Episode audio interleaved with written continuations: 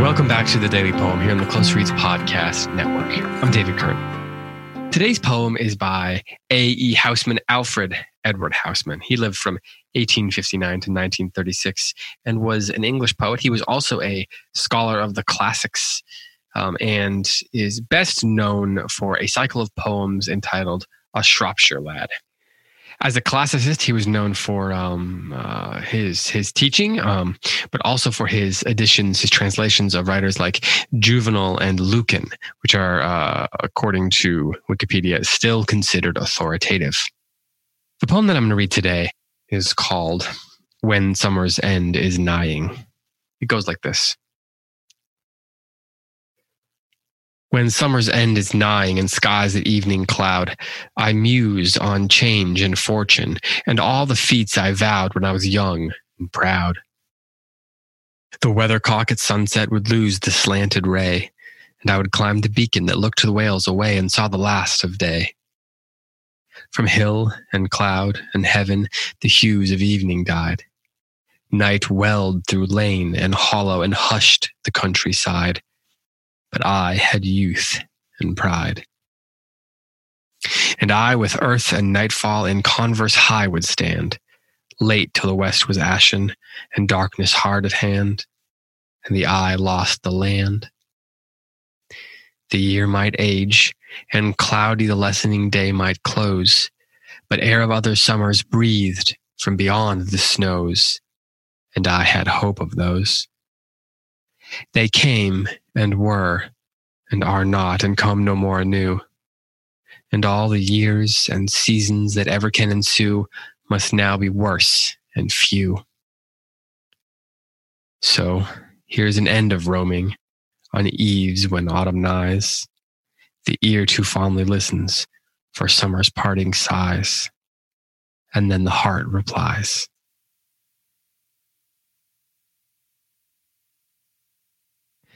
This poem was uh, written, or at least published in 1922 in a collection called Last Poems. And in the Guardian a few years back, uh, getting close to a decade ago, I think, uh, there was a there was a blog post about this poem, and the the author of that blog post, who is uh, Carol Rumens, referred to the style of this poem, the form of it, as sigh laden. And uh, she noted it's iambic trimeter with alternating feminine and masculine endings, which is pretty interesting. We get A, B, C, B, B in this in each stanza. So in the first stanza, nighing, cloud, fortune, vowed, proud. Second stanza, sunset, ray, beacon, away, day. Third stanza, heaven, died, hollow, countryside, pride. And uh, Rumens, Carol Rumens notes that the extra rhyme line, so that fifth line in the stanza that that duplicates the B that's in the second and fourth line, she says that that allows him quote scope to widen the thought or heighten the emotion of the particular stanza, and to avoid the patness that a neat quatrain can have. The fifth line, she says, may also signal a new direction and work against the cadence to look forward to the subsequent stanza.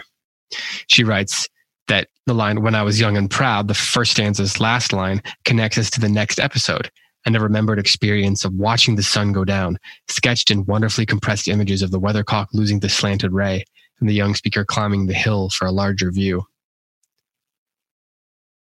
And she says this. I want to read this, uh, this the next couple sentences for you. She writes, Housman is a poet who often seems to be on the verge of saying the conventional poetic thing and then in a flash turns it in a new direction. It may simply be the matter of an unexpected phrase or even a single word. A less original poet would have chosen nearing rather than nighing for the first line and verb. This is not a choice decided by a need for a rhyme because the A line in the poem never rhymes. Nighing is a curious archaism. It's not even a particularly melodious word, but perhaps the fact that it rhymes with another present participle of the poem resists, sighing, underlies its haunting effect. Finally, the verb reappears in a different tense. This time, nighs meets with its natural word mate sighs, It's one small example of enormous technical skill in the shaping and integration of individual units and whole poem. But this skill is unshowy. It serves something that for Housman was all important to a poem its emotion. And then the last, um, the last paragraph of her blog post, I want to read a little bit more here to you. She writes, quote, Housman was a great classical scholar, and his intimacy with Latin in particular dictates the shape of his poetry. He makes our cumbersome language seem graceful, flexible, and swift.